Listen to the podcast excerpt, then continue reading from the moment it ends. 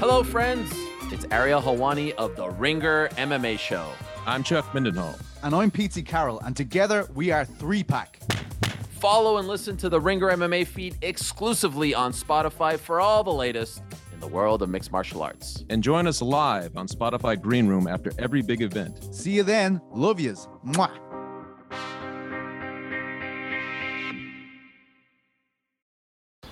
If you're thinking, I should go for a run today, but it looks like it could rain, Sierra says save on epic rain jackets.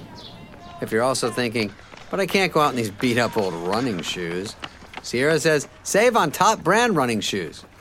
And if you're still thinking, but I'm also busy performing brain surgery, well, then we say, you really should have led with that. Sierra, let's get moving to your local store, like now. Go! When you need mealtime inspiration, it's worth shopping Kroger, where you'll find over 30,000 mouthwatering choices that excite your inner foodie. And no matter what tasty choice you make, you'll enjoy our everyday low prices, plus extra ways to save, like digital coupons worth over $600 each week. You can also save up to $1 off per gallon at the pump with fuel points. More savings and more inspiring flavors make shopping Kroger worth it every time. Kroger, fresh for everyone. Fuel restrictions apply.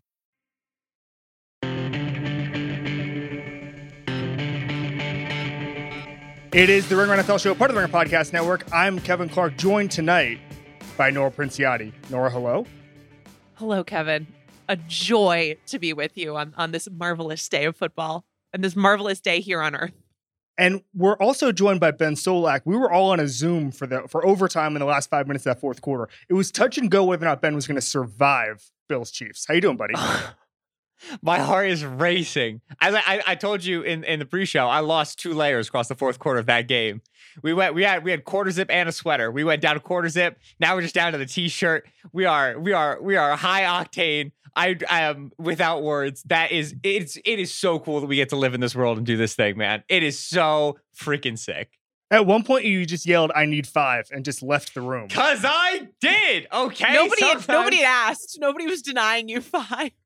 I just I needed a breather. I needed to walk it out. If my mother were here right now, she would tell the story about how I could never sit down when I was watching football games yeah. when I was eight and how she always knew yada yada whatever.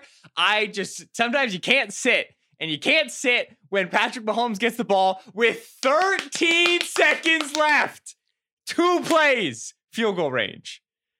Okay. Oh, I'm so sweaty. Let's start. Chiefs 42, Bills 36 in overtime. When I was watching this game, I thought a couple things. Number one, football is the best sport in the world. Uh, most of us here knew that. Um, that a good football game is as good as anything in the world, and that this is why we watch. Like, there's a lot of things you have to slog through to be a really dedicated football fan. Like, this is why you scour message boards in May looking at undrafted free agents to see who's going to provide depth right? This is why you watch YouTube videos of training camp trying to glean what these teams are going to look like. This is why you sit through preseason games and blowout losses. You're all going towards and building towards a moment like this. This was perfect football. This was amazing. This was two fan bases who had seen their team build perfectly every step of the way, saw a team that had done the same thing, and it, came, it was down to the quarterbacks a couple of plays and some of the most exhilarating things I've ever seen on a football field. Nora, I'll start with you. Your first takeaway from this game. Oh, it was all of that. And first and foremost, it was two absolutely incredible quarterbacks just operating on all cylinders. I think in regulation, Allen and Mahomes combined 54 for 75. That's 72% completions, 638 yards, six touchdowns, zero picks. This game had the chance going into it to be great because of the two guys playing quarterback. And it's just so exciting that we potentially get to watch these two go at it again over, over the next few years. Obviously, there's a little bit of remorse about overtime and, and Josh Allen not getting to touch the football because in a perfect world, you would get to see the two of them do battle in that sense as well. But uh, hats off to both of them. That was just unbelievable to watch. So let's go through this. So there were four scores after the 154 mark. So the first one is Gabriel Davis. Just stupid. fucking ridiculous. So Gabriel Davis, uh, 27 yard touchdown. That was the one that Mike Hughes fell down on. Two point two point conversion pass to Stefon Diggs made it 29 to 26. Uh, uh, 41 seconds later, Tyreek Hill scored on a 64 yard pass um, from Mahomes. We remember that. He put up the, the the peace sign, did not get flagged. So I love that in the chat. Uh, then one, exactly one minute later, Davis catches a pass for 19 yards. I believe that was over L'Jarius Sneed, but it was just kind of a, a busted coverage in general. And then with two seconds left, Harrison Butker makes the 49 yard field goal. As time expires, we go to overtime, and obviously we get the Kelce touchdown. Then, Ben, if you were to isolate one thing that mattered in this game, you start where? Oh my goodness. I have no idea. Uh, I- all right, then just group them all together. Just list I- 10. I think I think I'll I'll, I'll say this. We, we I will never forget the final 20 minutes of this game, the final 15 minutes game clock, final 5 minutes, final 2 minutes of game clock. But we for the first 30 to 35 minutes, first 40 minutes of this game saw two defenses take away explosives, right? Deep passes were not accessible until that Gabe Davis shot, which really just Yep. uncorked this whole thing. De- uh, explosive runs really weren't happening outside of Mahomes scrambles until Clyde Edwards-Helaire scooted for a couple big ones there in that third quarter. For over a half, these defenses t- took the best offenses and kept them from explosives. A, it didn't matter because 28, 31 points were scored in those 1st Mhm. 35, 40 minutes of game clock.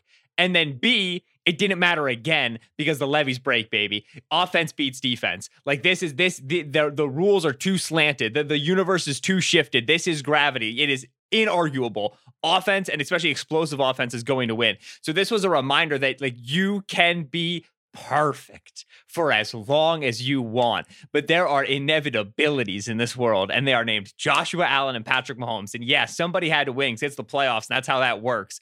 But I mean, these are these are forces of nature, dude. And that's why, like, the my main takeaway leaving this game is oh, everybody's talking about this is the next Brady Manning. This is this is beyond Brady Manning. I mean, they didn't it, All right, ca- it, it calm didn't- down. It Calm down. But the thing is, like, it didn't look like that. Kevin man needs five. it didn't look like that. Like like the the the longevity of Yeah, it lasted Manning. 15 years. Right, the longevity is separate, but no singular game in Brady Manning looked like that, where it was just Titans. I mean, it was just like I said, forces of nature just clashing in celestial fashion. That to me, those fireworks unmatched. Okay, now so you're talking Titans, so Kevin's on board. Yeah, exactly. Now we're back. Um, so what was it then, Ben? Like, why did the explosive happen? Was it just the inevitability of the quarterback and the wide receiver pairings? I mean, this Mhm. was peak offense. This was um, amazing play calls. Um, this was some defensive miscues. Mike Mike Hughes falling down, not what you want. But was this just if these guys play for whatever the game time ended up being, sixty three minutes, whatever, that eventually there will be a run where the defense can't keep up with them?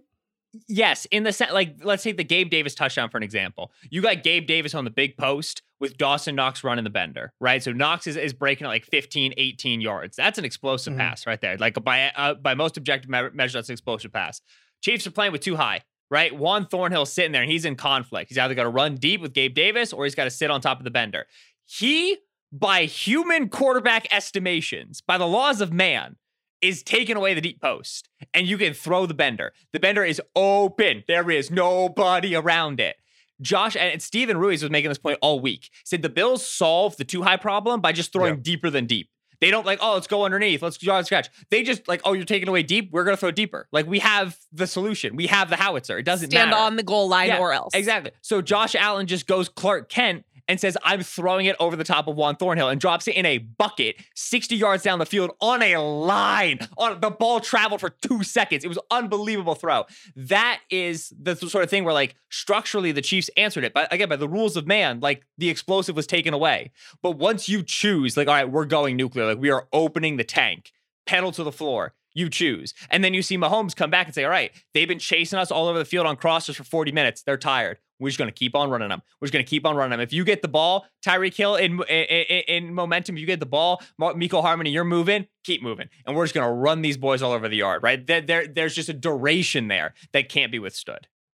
Okay, I want to break this down into pieces because there was so much that we have to digest. And if we keep asking the question of like what stood out, we're not. There was so much overload. Ben, you made the point when we were on the Zoom, like you've forgotten everything because it was it Yeah. was just too much football. It was just too much football. Um, so we'll start with with you, Nora. Um, the Bills and Josh Allen. This performance said what about his place in the league?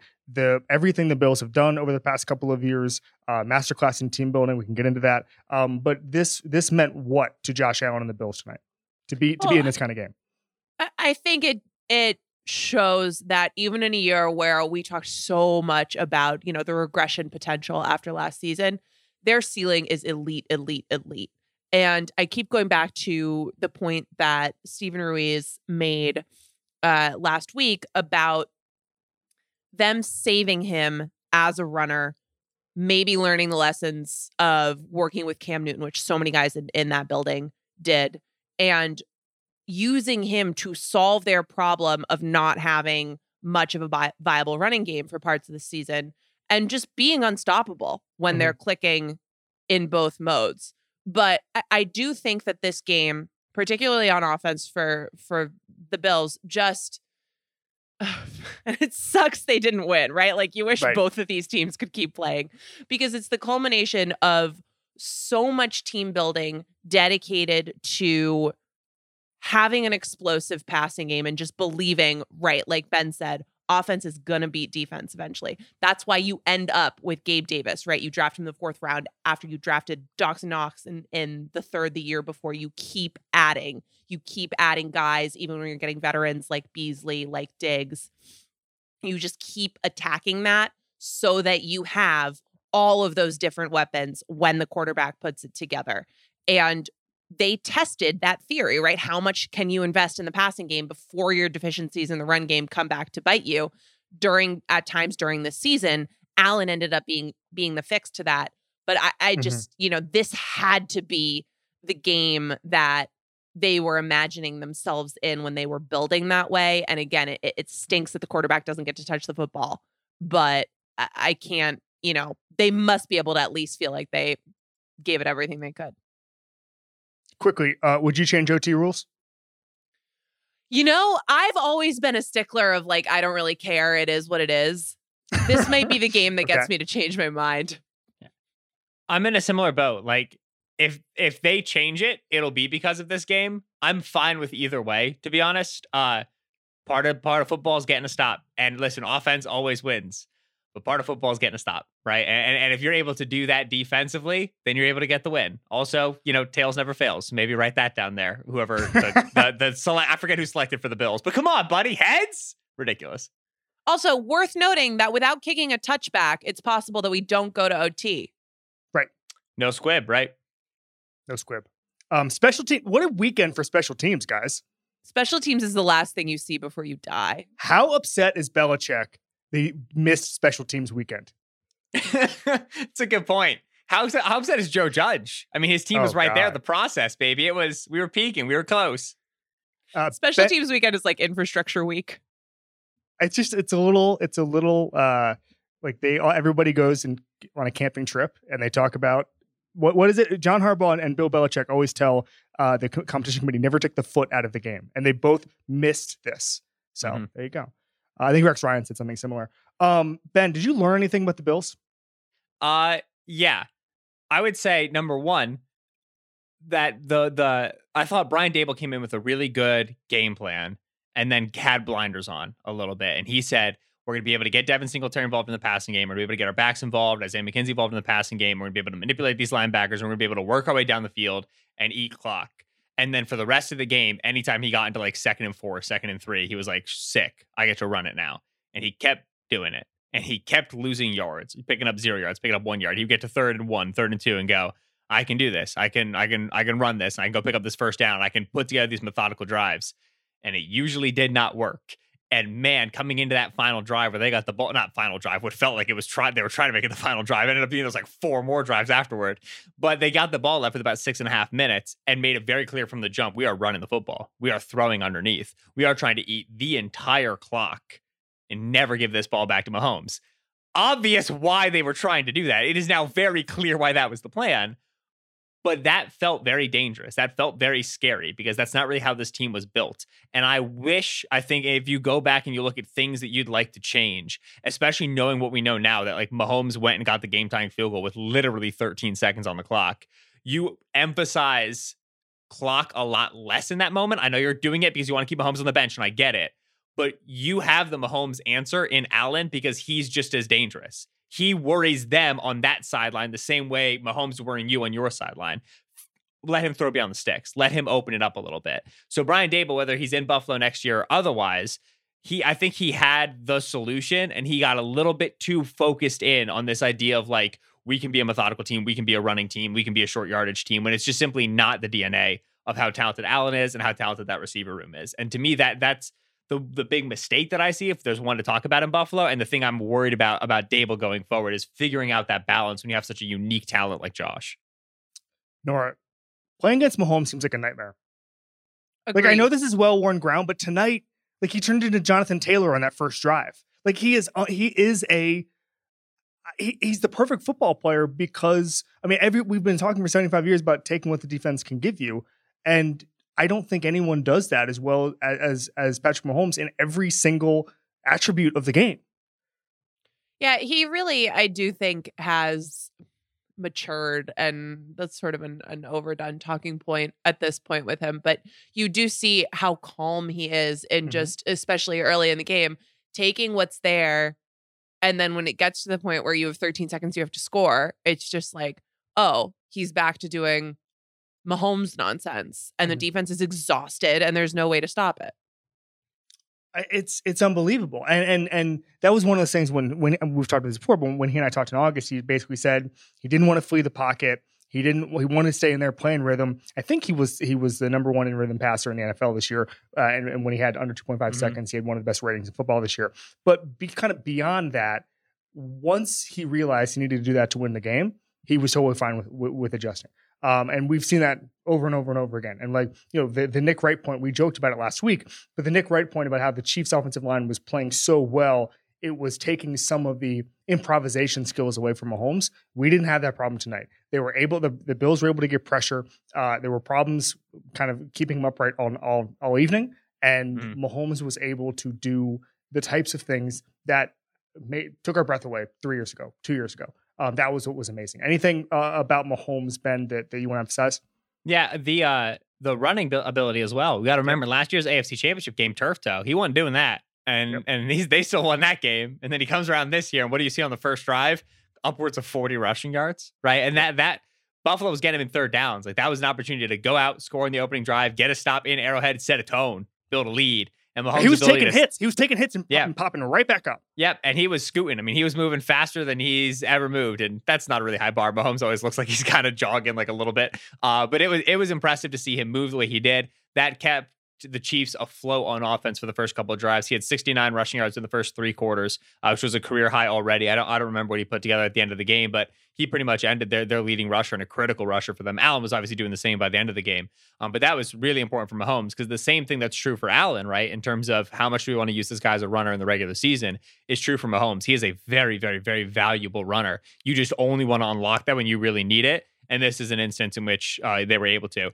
Mistake free football from Mahomes, too. Man, oh man, it could feel like you need to push. It could feel like you need to go for the kill shot, and he never did. And that's maturation. And a mature Patrick Mahomes is the scariest Patrick Mahomes, man. Completely agree. Um, it was it was amazing. And um, by the way, you're talking about his running. I think he he was 18 miles per hour at one point today, which is one of the fastest he's ever moved. Um, and then beyond that, I, I did see Danny Kelly's the king of what he runs like tweets, and so he said something about somebody, and then somebody replied. I don't have the name. I'm sorry. Somebody replied that Mahomes runs like he's trying not to spill a beer. Yeah, Justis Mosqueda of SB Nation had that original image, and it's the best one Okay. ever. It's it's just perfect. It's just perfect. Um, so that's that's that will be ingrained in my head forever. Anything else in the way this game was played before we get to big picture topics?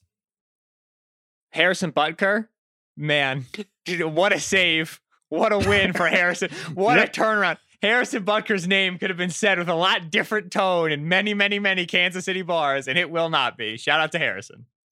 I have this is a good question from Kalen uh, Senecal. Which quarterback played better, Ben? Mahomes. Uh, but at this point, man, I mean, like, what's a, what's the difference between like you know a, a king and a god? Like, I mean, it's just you you you have no complaints in either direction. Mahomes won the game, uh, and I would say Mahomes able to avoid probably a, a couple more sacks. Right? I mean, I don't think I think Mahomes took Yeah. like one sack and it was on third and goal or something like that. Like it was it was an unbelievably mistake-free high ceiling performance. Man, that first touchdown throw from Mahomes, I forgot about this. Holy smokes. The Byron Pringle touchdown, the Yeah. reverse rollout, moving to his right, flipping his hips. Get the fuck out of town, Chief. I mean, goodness gracious, what a throw. Yeah, it was Mahomes. All right, let's go big picture. Nora, next week, the Chiefs play the Bengals. Where do you start? Good luck to the Bengals. I'm sorry. Either one of these teams, no matter and recency bias, whatever. Like I, I absolutely trust in my heart of hearts that what we just saw, they are exhausted. Yeah. I'm sure, and they are on an emotional high, and there is a come down from that, and they will have to figure out how to deal with it. But we just saw two of the absolute best teams that the NFL has to offer. And them going up against a team that just barely beat, sorry, Kevin, the Titans. I I know who I'm picking. Okay. Are we sure that the Bengals are also not coming off an emotional high after, I mean, two wins? Yeah. You know, it- Zach it's- Taylor was out here throwing game balls into the crowds after the wild card win. The Yeah. Bengals are on this. And every Bengals player high. was like, yeah, whatever, we expect to be doing this, which I think is its own version of immense swag. But we are talking about two different levels here. And I don't know how you watch that and, and don't come away with that feeling. also like I think in probably at Kansas City locker room, like yeah, there's a lot of emotions. You're gonna come off a crazy high. This is nuts. You get a fourth consecutive AFC AFC home game, uh, AFC Championship home game. That's bananas cream pie. All right, Yeah. that's just not. That's a record. That is going to help you out in terms of getting emotionally ready for this game. The other thing is that you lost to the Chiefs in a way that you probably did not feel was very just, like last month. That was an interestingly refereed game. And I think that's going to resonate for a week. And so if this were Buffalo coming off of the New England game and then a win Mhm. against Kansas City, I'd be really worried about emotions and energy coming into this Bengals game. There's a couple mitigating factors that I think help the Chiefs out a lot in terms of making sure they're up and ready to go. I love the Bengals. I absolutely love what what they've done, and I, I think the defense is Mhm. underrated. The number of pieces that showed up last weekend was super impressive. Um, or yesterday. Uh, I don't know what day it is. Lost my mind. That's a different. This is a different. It's just a different thing. it's interesting to me because I know that Andy, the book on Andy Reid was that he couldn't win the big game, but the Mahomes era Chiefs, I've been to a bunch of, of those practices and they are so no nonsense and they just run the play and they don't repeat the play and they just get out of there. And I've read so much and heard Andy Reid talk so much about how he just gives them the bare minimum of information that they need and then he just moves on. It's not going to be rah rah stuff. I think before the championship game two years ago, Eric Bieniemy addressed the team, but Reid isn't really that guy um, necessarily. So emotions, a they come from the locker room, but b I, I just feel like they're really good at being able to take the emotion out of it. That's why I think they're able to come back from double digits all the time and be a quick strike offense. Is that they they play a very unemotional brand of football. So if anybody's gonna have an emotional letdown, I doubt it's the Chiefs. Um, okay, so I real quick before we, we we start moving on here, how will you remember this game in 5, 10, 15 years? I mean, I will remember the last two minutes of the game as the entire game. I will remember it as just like two young quarterbacks being shot out of a cannon at each other and absolutely taking names. I'll remember Gabe Davis putting Mike Hughes on his butt on fourth and 14. Josh Allen so scared of messing up that he threw the ball so hard to a wide open Gabe Davis that it literally knocked Davis over in the end zone. And in that moment, I'll, I'll remember how positive I was that they beat Mahomes. And, and I'll, I will always look back fondly on how wrong I was. Not just because Mahomes drove down the field once, but because he did it twice and then he did it a third time and that that that'll be a great reminder that like and the the early game this this week as well was the same thing like Yeah. sometimes it feels over it is not over I forgot I forgot the early game even happened. Quite i know I, it took me a while to remember which teams played could have So- been anyone one of the things, guys, that I think this game is going to be remembered as, and the the Rams and the Chiefs from a couple years ago was the start of this, I think. And by the way, those two teams are still alive. This could happen again. Um, but I kind of feel like we're going to remember this playoff game as the start of more playoff games like this, where the quarterback depth, and as we talked about this yesterday, the quarterback depth around the league is so good, and there are teams that will optimize their rosters, like the Chiefs have, like the Bills have. I mean, the the, the Bills had one of the best three year plans I've ever seen, and it was it was funny because I was I was thinking in my head during overtime actually about a quote Josh Allen said to me in July where he said, you know, year one was just get in there, year two was the line, year three was the weapons, year four it's go time. This was their year, I think they felt, and that's why Yeah. that's why they drafted the pass rushing guys in the first two rounds because they wanted to beat the Chiefs. Um, there was just so much that they had organized their life around to win this game, and they didn't do it.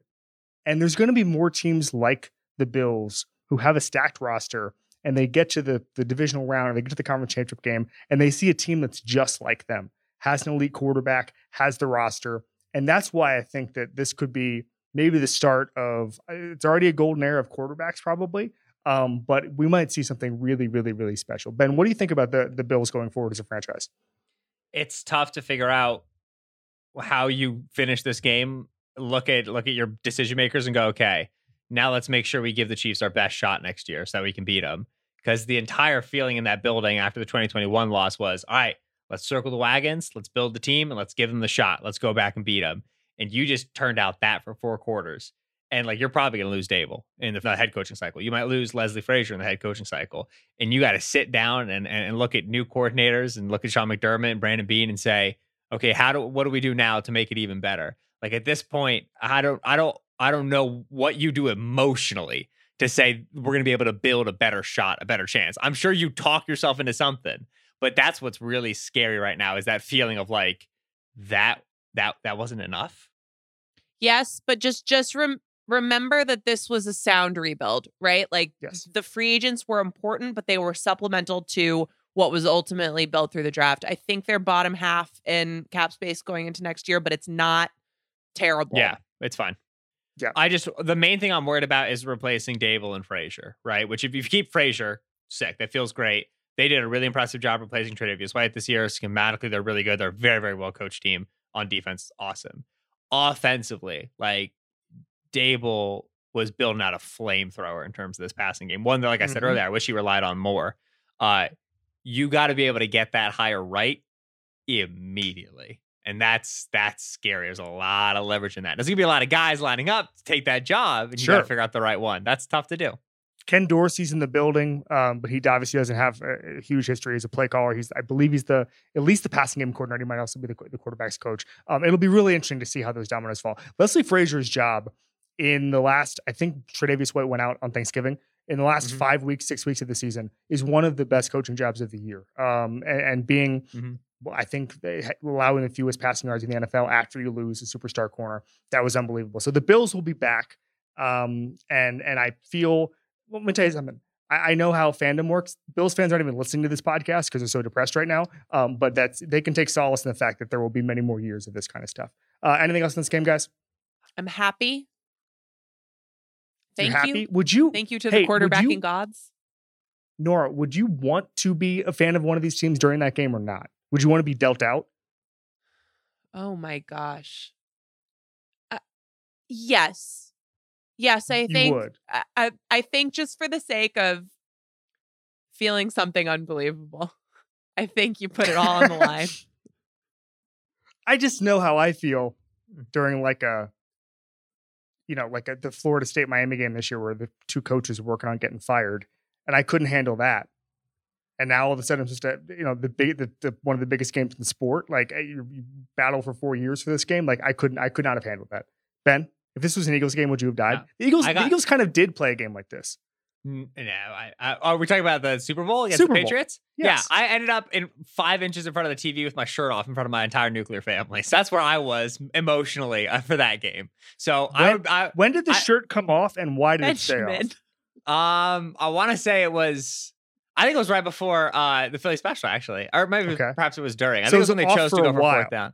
No, I mean eventually it went back on. But again, I'm, I'm telling you guys, I just I the, I just I get I get a lot of emotions and I get high temperature and I'm moving around and then just it, it, gets everywhere. I would be through a wall right now if this were one of my teams. I would not be on this podcast. I'd probably no longer be employed by this company for the things that I said during the game. I'm very happy I was not a fan of this team of either one of these teams at this time. I would not want to be a fan of one of these teams and then have to do a podcast afterwards. Yeah. That much is true. Wolf. Let's move on. It's Rams 30, Tampa Bay Buccaneers 27. Um, this game was equally amazing. It's going to be completely overshadowed by the fact that we saw the best game we've ever seen on Sunday night. Um, but wow, uh, the Rams tried to give this away. The Bucs screwed up. The offensive line was awful. I think that Von Miller had Mhm. a 25% pressure rate in this game. It's kind of all you need to know. Um, the Rams fumbled more times than any team since the Broncos in Super Bowl 50. Um, and boy, uh, mistakes were made. Ben, where do you start? Yeah, talk about watching the the meteor descend, man, in terms of the inevitability of the elite. You're up 27 to 3 on Tom Brady, and it's halfway through the third quarter, and you're like, baby, pass rush is cooking.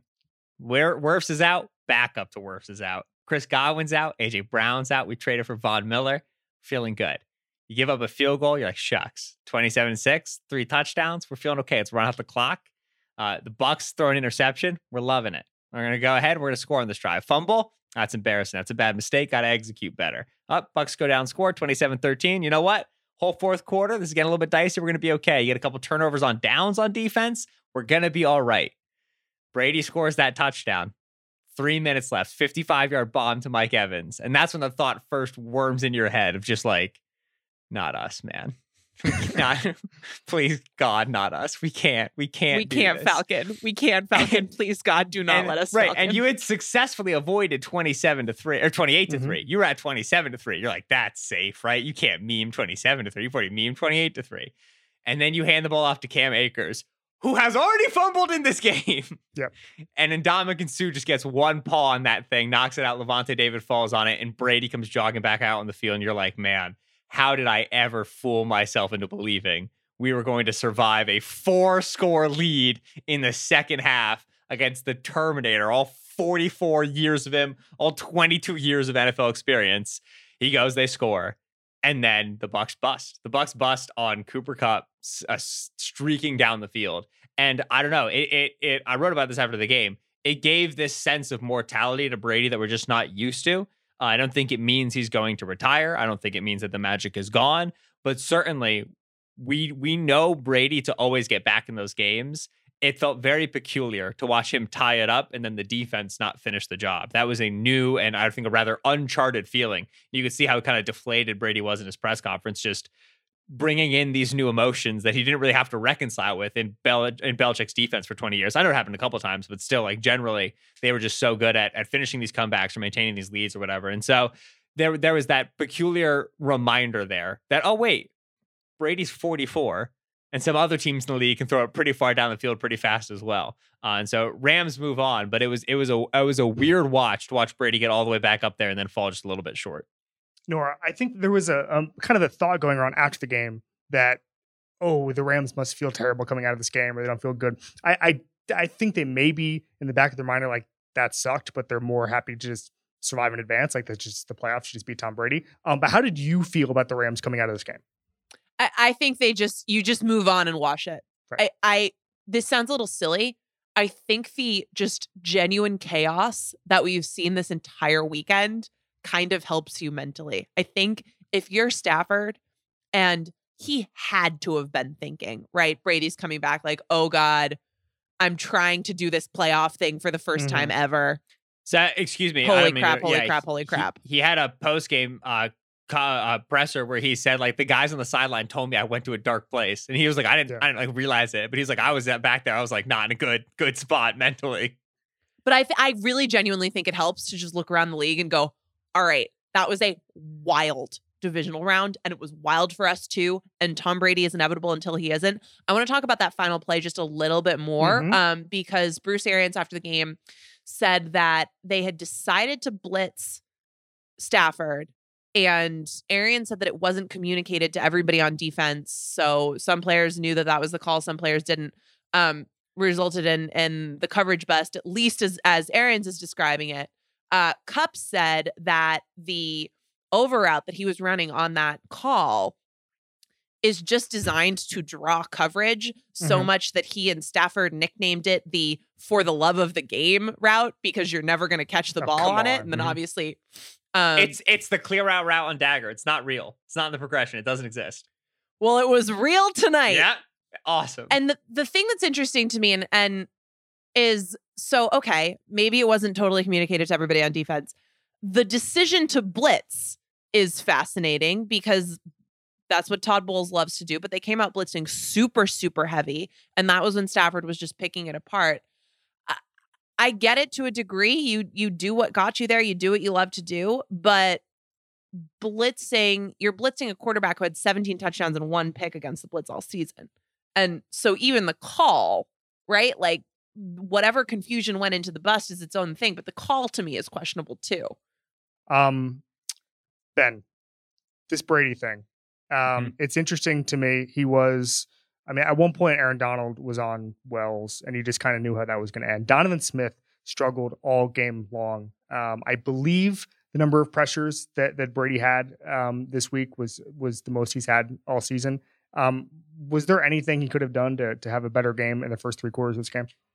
No, I mean they probably got away from the Fournette targets a little bit early. He was really, really oriented on Gronk targets. You could tell that he knew this the sort of defense could get chunk gains to the tight end too, and he's not wrong with that. It's just Gronk's Gronk's body's not built for for 17, 18, 19 games anymore, man. I mean, every single game after the Godwin injury and the Antonio Brown absence, uh, we were all kind of waiting for the Gronk explosion game to come, and it just didn't come. It just he just looked so slow. He don't, don't look quick at all. I think that's just you know Gronk coming back to play with Brady is understandable and, and respectable, but it's uh it's uh it's tough to watch him out there try to try to move and, and get to his route. So he's trying to get Gronk down the field. It's just not happening. Uh, so they get back to the Fournette targets, get the ball out quick, right? They're trying to get Evans involved more in the quick game. If he has Godwin, this is a 15 target Godwin game. I mean, this is where Godwin lives is against Mhm. defenses like this, and they just don't have him. Uh, and and for as much as Tyler Johnson's supposed to have those skills because on the scouting report he does. Johnson just cannot put it together for whatever reason. He can't separate on third downs. Brady and him are never on the same page. And you had no Breshad Perriman and you had no Cyril Grayson. So they were on Scotty Miller and John Brown, who they signed like three weeks ago, right? And they just didn't have the receiver talent, body type, chemistry, combination of the three in order to run the quick passing game they needed to run to really nullify this rush. So as I think was expected coming into this game, uh, if the Bucs were to lose, it would be the accumulation of so many inconvenient offensive injuries that was just too much to overcome. And that's certainly how it felt for two and a half quarters. And then all of a sudden it felt like not, but that that really actually was what happened. It was just too many injuries at too many key spots. It made it really difficult to execute a game plan. Nora, um, Tom Brady after the game said he physically felt great, but he said he hadn't put a lot of thought into his future. He's going to take it a day at a time, see where we're at. Uh, he says he's not thinking about anything past five minutes from now. Um, there was buzz this week that that maybe, possibly, this could be it for him. He's 44 years old.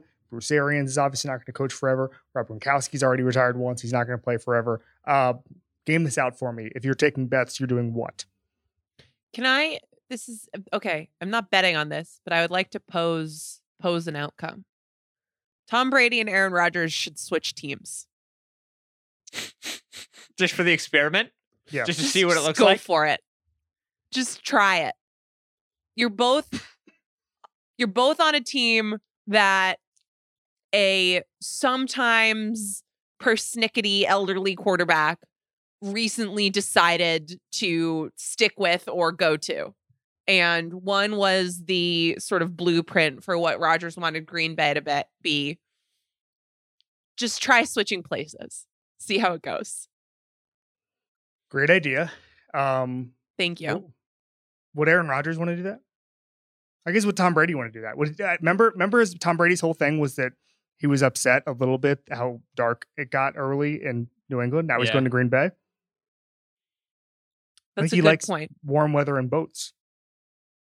He also likes Montana, though. Green Bay, Wisconsin, famously Montana.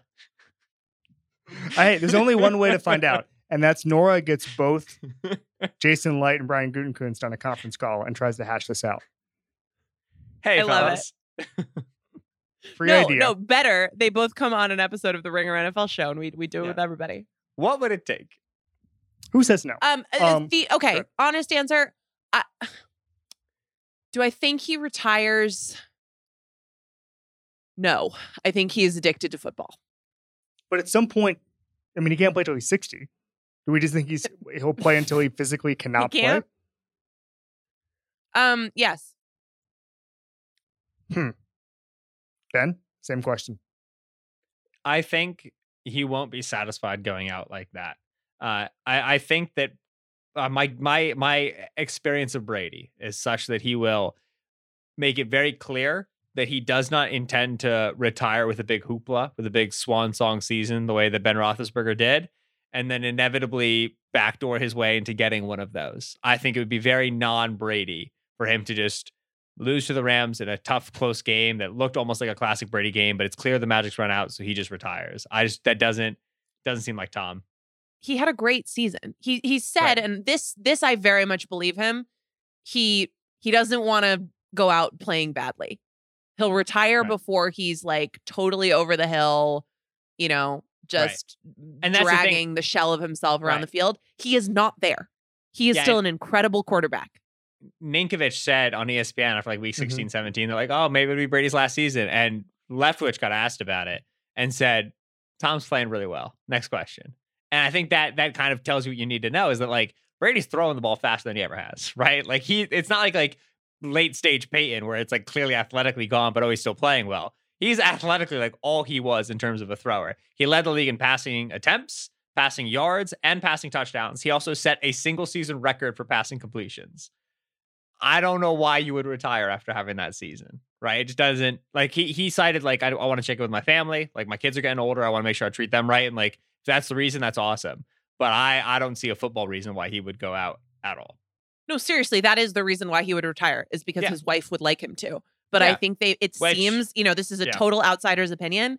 It seems like they have found something that works where, you know, Arians allows for a lot more veteran time off than Belichick does. And he's taking more off-season time for himself. And if that works for them and they're enjoying Florida, I- don't think that he personally would like to stop playing football. Yeah, I, I, I think it's one of those fascinating questions. I mean, there could be a huge sea change through the entire league, or it could just be exactly what it was. Um, we went through this last year where we thought there was going to be some great movement in quarterbacks, and there just there just wasn't. So um, it's it is the story of the next two months. Ben, I hate to nitpick in a win, but Sean McVay, I'm I'm I'm very fine nit- nitpicking in a win, uh, especially when it's playoff time and Sean McVay just to set beaten- the stage, Steven Ruiz after a Bengals win yesterday compared Joe Burrow's future to Andrew Luck's within fir- the first ten seconds. So I- we're, we're we're a nitpicking We're not and above wins. picking nits on the Ringer Yeah. NFL show. there's nothing better than following up Steven because Steven just comes in with heat and I'm just here like, hey, you know, it's a reasonable opinion. This was the greatest game of two quarterbacks ever played. It's like, yeah, that's fine. That's not the craziest thing we've heard this weekend. Um, the, We can also I'm- we can also nitpick the uh, the Blake Bell uh, option, by the way. he should have kept it. Uh, Yeah. If you're gonna if you're gonna be the quarterback on speed option, yeah, that was run- the problem. Yeah, you- that was the problem. Okay, play call's not great, It- but you got to tell Blake Bell, listen, we this is the only play you're getting all game. We need a yard. If you pitch this thing before you have died for that yard, you have failed us. And he pitched that thing way too quickly. Regardless, The Sean Patriots used to have a rule that was just only 12 throws the football. Yeah. And eventually in- in the playoffs, they went away from it. But I was about to say, very interesting rule to put in the framework of how many times they've tried to throw a touchdown with Jakobi Meyers this year. Regardless, Sean McVay. Sean McVay. Uh, McVay hasn't beaten Shanahan since 2018. That feels extremely important. Uh, now, this is the first time he'll get three cracks at him. But if you right now are Los Angeles and two calendar weeks ago, you could have kept the 49ers out of the playoffs if you handled a 14 point second half lead and you didn't. And they took you to overtime and then they beat you in overtime. And all of a sudden they get to see you back in the NFC championship game. And again, you have not beaten Shanahan in three years. How do you feel great? Like you're going to build your game plan. Awesome. You're going to go out there. You're going to throw the ball around the yard. They got bad corners. Sick. You're going to build a lead and you are not going to feel good about it because Shanahan has fought his way back from from from those deficits deficits multiple times this year. He's already done it against you before, and you just tried to hand this this ball this game away with five turnovers. That's a scary situation to be in. Uh, I would hope that they decide to come out and be full flamethrower with Stafford. I would hope they decide to be spread and shred and make you put as many of these injured corners, these these young corners, Josh Norman out in the field, nullify that pass rush by being super heavy in the quick game. But this is going to be a sweaty, sweaty game for the Rams. They are absolutely the better team in terms of personnel. But man, does Shanahan have their number dialed up? He's had it for a while. Uh, so this this to me was the ideal NFC Championship game outcome. Once we got to divisional round, it was man, if we get Niners Rams part three, that's going to be a hoot and a holler. And here we are. All right, Nora, let's break down next week's game against 49ers. You start where? Yeah, well, I think we start number one, uh, sort of as Ben just said. Are they able to make this a game where the 49ers situation at cornerback matters? Right? Like we just saw a game where that didn't really matter. We didn't, you weren't thinking about it. You weren't talking about it. It wasn't showing up on the field. They have to find a way to do that. Um, Joe Noteboom filled in really, really, really well on the line, but curious if they will have Whitworth for that because that front is scary. Um, and then McVay's got to get over the Shanahan thing, right? Like Yep. Shanahan leads the league in in opposing coach souls stolen this season. It seems like, and that could come back to haunt them. I think it, it just seems like those guys who he's worked with think of him as someone who can find a way and can outsmart them, and it gets in their heads. Um, and I don't know if that's true or if that's just what it seems like, but it's another opportunity to to find out. What do you think, Kevin? I think the Rams are going to win. I think that the Rams, listen, as long as Stafford, and I know this sounds like a joke, but as long as Stafford doesn't make a catastrophic mistake, which he's possible, listen, that that is exactly that is on the table. Um, Mhm. I think that the the way the Rams have built their team um, can win a lot of games and can. Um, you know the way that Von Miller having a 25% pressure rate today. I know, I know, uh, it was beating Donovan Smith and all that stuff, but they just have so much talent, and their talent seems to be peaking. Aside from Jalen Ramsey getting burned by Mike Evans, that's going to happen over a million routes if it's if it's single coverage, all that stuff. Um, but this seems to all be going to plan, and I think they win, and I think that Stafford just going to play better than Jimmy Garoppolo. Am I wrong, Ben? I mean, no, Stafford's gonna play better than Jimmy. But at this point, all right, Jimmy's thrown no touchdowns. He's thrown two of the worst timed placed interceptions ever. He's averaging 6.9 yards per attempt. He's taken four sacks, and the Niners are 2 0 in the playoffs. I don't know if there is a floor to Jimmy's game from which Shanahan and Raheem Morris can, or not Raheem Morris, uh, DeMeco Ryans can pick this thing up off the ground, scrape it into some semblance of a football team, and eke this thing out. I want so badly Jimmy versus Mahomes part two. It would be the funniest thing in the world to run that back in the Super Bowl with the number three overall pick sitting on the sidelines. It would be the greatest storyline ever. Handsome man fails up is undefeated. Never lost, baby. um yeah it, it's i can't really get get get get a read on this game um i will say this sean payton was on sunday day last year and he said beware of the teams that start winning games on the road and obviously the rams were on, were, were on the road um today and all that um Mhm. but those teams start to get ahead of steam and they start to get a kind of nobody believes in in us vibe and also it's just hard to win road games and yeah, you but think about it, everybody won road games except the Chiefs. Then don't we have know, to beware of everybody? No, but he he was talking about the Bucs last year and, and going on Yeah. and winning every every single road, eh, being on the road the entire um, the entire playoffs, and just kind of making that a rallying cry a little bit. And that's why he actually picked he, he we picked the Bucs without picking the Bucs on the show because he said when you have that mentality, uh, you're extremely extremely dangerous. Um, and I kind of I'm, I'm getting those vibes from the 49ers going into Lambeau. Um, I know that Lambeau is not the kind of playoff fortress that, that that it's made out to be, but going in and winning that game is, is, is super super impressive to me, and I think it's going to be really close. Um, that's my case for the Niners. That they just have that feeling about them, and obviously they're a tough physical team. I don't want to tackle Deebo Samuel. We'll see on the injuries. I guess Kyle Shanahan's going to make announcements on Monday about George Kittle, obviously. Um, Trent Williams at one point was hobbling around, so there, there's some huge huge health questions there, um, which also kind of trends for me with the Rams. Um, but I that's my argument for the Niners. Having said that, I just like the Rams talent. Anything else about this game, guys? Rams Bucs? Yeah. What happened? Oh my god, it's been such a long day. I'm hit, I'm hit, I, I, I've over the last five minutes I've fallen off the cliff. Like I don't even know what world I'm in right now. Oh man.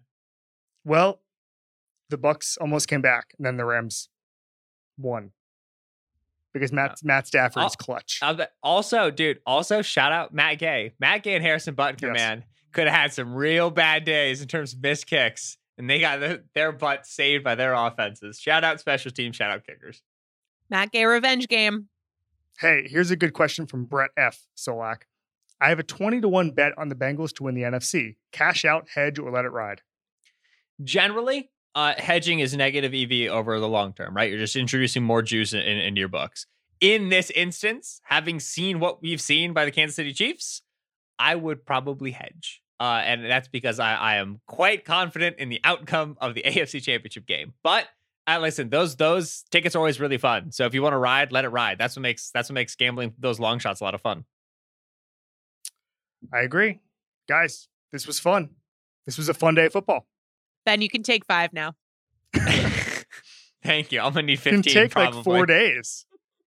No, man, I, I, I, I, I can't. Like all, it's, it's these sort of games are so electric, right? Like I want to, all I want to do is either go to sleep or write like ten thousand words about it. You know what I mean? It's like I'm on two poles right now.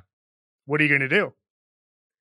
I'm, I, I got there's like five chocolate chip cookies downstairs. And that's all I've been thinking about for the last like ten minutes. I'm probably gonna go eat all of those. And I got leftover chicken. Oh man, it's gonna be a good night. Beautiful. All right, guys, we'll be back this week. Um, I'll be back on Wednesday, the player show on Tuesday, Nora and Mallory on Thursday.